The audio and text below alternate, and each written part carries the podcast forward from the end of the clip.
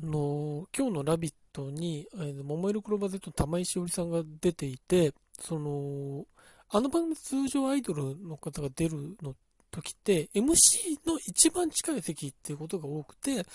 なんかそこで、いわゆるその軸としてやることが多いんですけど、今日そこにはザコシさんがいて、玉井さん一番遠くだった。なんだったら MC が一番遠くだったんですあ、これ珍しいなと思ったんですけど、なんかそこで、決して自分はメインに立たないんだけど、え一回モノマネを振られるっていうことがあったんですけど、それ以外は決して、その今日の番組の、その中心にはいないんだけども、その、なんだろうな、その、いろいろスタジオで起きることに、あ、玉井さんなんか的確なことを言ってるなっていう瞬間があったりとか、その VTR に対してもそうだしっていうことで、その、決して目立ちはしないけども、番組が円滑に動き、何か次の展開に行くためのものを確実に載せてるなっていうことを感じて、だから、なんか本当に改めてそのももクロ皆さん、まあ、玉井さんだけじゃなくて、まあロケもそうなんですけど、ラビットにおいては、その、決して、その、なんだろうな、メインで書き回すっていうことではないんだけども、いてくれることで、なんか、うん、他の人がボケやすくなってりとなったりとかっていううまくいってるってことを感じるんですね。だからそこはやっぱりモーグルの皆さんの経験値の高さだなっていうことは改めて思うんですけど、うん、ラビットに関わらず最近その各、各局のいろんな番組でモーグルの皆さんがソロで、うん、出る機会ってすごい増え、気づいたらすごい増えてるじゃないですか。で、あの、多分、もの皆さんとかは、すっごい多分、それは、あの、嬉しいことなんだろうし、うん、いいなって思ってるけど、ただ、その、アイドルをずっと見てきた人とかにすると、この2022年のタイミングで、ももクロの皆さんがこのブレイクに近い状況で露出が増えてるっていうことが、んこれ、いいけどどういうことなんだろうっていうこともちょっとあると思うんですよね。うん、それも僕はちょっと思ったんですけど、その、ある種、その、ももクロ側がそういう起用を解禁したんじゃないかって一回思ったんですね。グループで基本的に動かしてたのが、あの、そういうものをやっていいよなのかなと思ってたんですけど、そうでもないなってことを思っていて、あの、ね、自分でいろいろ振り返ってみて思ったのが、僕、アイドルを、うん、能動的に見始めたのが、ざっくり10年ぐらい前なんですけど、あの、その後とかに、まあ、えー、ライブに行ったりとか、SNS 上とかで、いろんな人とやり取りをさせていただく中で、うん、気づくのが、今は他のグループを応援してても、もともとアイドルを好きになったきっかけがももクロっぽいっていう人がすごい多かったんですね。その時点で。だから僕の中におけるそのアイドル好きの先輩たちっていうのが、そういう人たちが割と多くて、で、まあその人たちがどのぐらい世代だったかなっていうことを考えて、今振り返ってみて、そこからの時間経過を考えてみると、まあその中にそのメディア関係の人とかもいたんですけど、で考えてみると、そういうところで、ももクロによってアイドル熱を着火された人たちが、今、その、テレビの現場、特にテレビの現場において、発言権がある立場になってんじゃないかなっていうことなんですね。その、キャスティングであったりとか、うん、ここゲストどうしようってので、アイドルを入れたいってなった時に、じゃあ、ももクロのこの人どうですかって言う、誰かが言う。で、これ重要なのが、受ける側も、あ、この人ならいけるねっていう信頼感がある。ってことは、その、発言する側、提案する側と、それを採用する側、どちらも、ももクロを知っている世代が増えてきてるんじゃないかと。ももクロを体感した世代が増えてる。その前の人たちって、そのちょっと前ですよ、数年前までの傾向としては、多分今一番アイドル入れるってなった時に、今一番売れてるグループ、売れてるっていうか、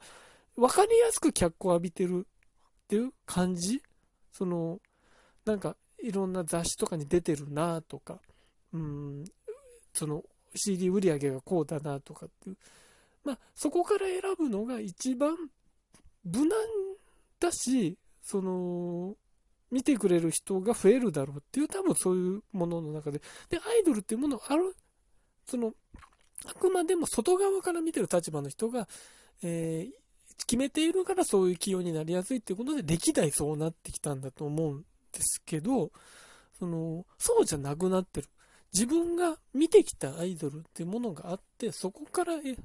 そこからの発想になってるから、より熱のある起用、的確な起用になっていて、そこで先頭に来始めてのももクロなんじゃないか気がするんですね。うん。で、多分そのももクロを熱く見てた時間がある。今でも見てるかもしれない人たちの中には、絶対ももクロちゃんとか見てるわけですよ。ももクロちゃん見てたりとか、他の番組とか見てる。冠のあれこれを見たりとか、ラジオ聞いたりとかっていう中で、この人たちがバラエティでは間違いないということを知っている。今までの場合は、今までのそのアイドル企業の場合は、自分が仕事してたらそれはわかるけど、そうじゃない場合ってなかなかそれを探す作業っていうのはアイドル番組能動的に探さないといけないっていう仕事として探すっていう人たちとの多分距離、ちゃんと自分、一視聴者として見てて面白かったとかっていう体験としてのももクロがある人の方が圧倒的に強いわけじゃないですか。その、いわゆるその、なんだろうな、その芸人さんとかでもそうなんですけど、自分が子供の頃に見てた人を、うん、起用してる人ってやっぱり思い入れを感じるんですね、そういう番組でも。多分、それが、今やももクロに起きてるんだと思うんですよ。その、あの時代、あの数年前の時代、その、なんだろうな、いわゆるモノノフ芸人さんとかがいっぱいメディアに出てた時代のももクロの起用のされ方は、どっちかというとその芸人さんが、この人がアイドルを語るって意外さとかっていう面白さとかっていうことが先に立ってたと思うんです。今多分、そうじゃない。そういうよりも、ももクロすごいじゃんで、本当にその芸人さんたちと同じように、あの時期に出会った人たちっていうのが、もう、じゃあ決める立場になってるって中で、なんか、その、ああ、じゃあ、ももクロいいじゃん。これ出てくれたら嬉しいよねっていうことが多分、いろんな番組で起きてて、で、そこでさらに結果を出してるから、さらに広まっていくっていうことが多分なってるんだろうな、連鎖が起きてるんだろうなって気がするんですね。で、さらに、ここが一番重要なのが、ももクロの皆さんが、今もアイドルを続けてるってことなんですよ。その、なんだろうな、そういえばというところで、その、なんだろうな、おにゃんこの OG の人とか、あるいはモーニング娘。の OG の人がよく出てた時代ってあったじゃないですか。もうちょっと前に。で、それは多分、そういうものを熱く見てた世代の人が番組作ってたからだと思うんですけど、もうその時点で OG になってるから、思い出話にしかならないですけど、ももクロの皆さん続けてる。だから、続けてることによって、じゃあ、このバラエティ、例えばラビットとかもそうですけど、アイドルの席が1個あるっていう時に、そこに入る、入ることができるっていう強さ。現役アイドルとして、その、現役アイドルとして入るっていうことを、その、ももクロを青春時代に見てた人が、キャスティングする立場でそこに行くことができる。だから、そ、そりゃ強いですよね。うん。その、OG としての起用とはそれは全く違うわけで、そのゲイギャルとしての輝きだったりとか最前線である感じとともに、そのバラエティで培ってきたものもあるって人って、やっぱりそれは、なんだろうな、すごい起用する方としたら信頼感があるし、で、やっぱり、その、ももクロちゃんがやってきたっていうことも多分その、うん、キャスティングする側も知ってるってことは、すごい大きいんだろうなっていうことがあって、うん。で、それで思うのはやっぱりアイドルで、今その、うん、年齢で区切ったりとか、いろんなことで辞める人とか、グループ自体がなくなることってあるんですけど、そういう時に、あの、いつも思うのが、その、アイドルの世界の中で言うとキャリアがあったりとか、アイドルの世界で言うと、ここまでかなっていう意識ってあると思うんですけど、でもそれって、なんだろう、そのアイドルの世界の中だけのやっぱり論理なんですよね。そこで手詰まりだからもうやめようとかってあると思うんですけど、その、うん、その先にある、その外にいる、その人たちを見てきた人の環境の変化、うん、その人たちが偉くなったりとか、発言権ができたりってことによって、劇的に変わる可能性がある。っていうことが起きることがあって、それは、あの、例えば、うん、なんだろうな、このタレントさん突然ブレイクしたな、みたいなことって今までもあると思う。それで多分世代、その人たちは熱く世代として見てた人が起用するってことが多分、いろんな人に起きてたと思うんですけど、そういうことで多分、あの、2010年頃のアイドルブームがあって、その青春時代の人が今何歳ぐらいになってるかっていうの多分それが起きてきてる。いよいよアイドルの世界にも起きてきてるっていうのがあって、多分、だとすると、ももクロだけじゃなくて、いろんな人たちにそれが起きる可能性が実際、ハロプロとかも、なんか多くなってきてますね。キャスティングが多くなってきて、多分そういうことなんだと思うし、で、今や、もぐらで、エビ中にもなんかそれが起きてきてるしってことを考えると、なんか、うん、自分たちで決めようとしてる限界と、そうじゃないもの、そうじゃない人たちの目線ってあると思うんで、多分続けてきたことの恩恵がそこに生まれてくると思うんで、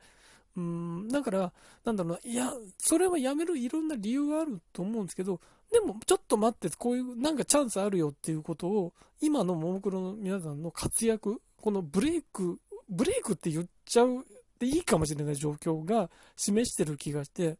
だから、なんかやっぱり続けることって大事なんじゃないかなっていう、もう一個踏ん張ってみようっていう、だから僕女子流さんとかにもなんか起きる気が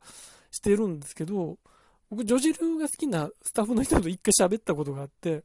なんかあるよなって思ってるんで、なんか、うーん、なんか、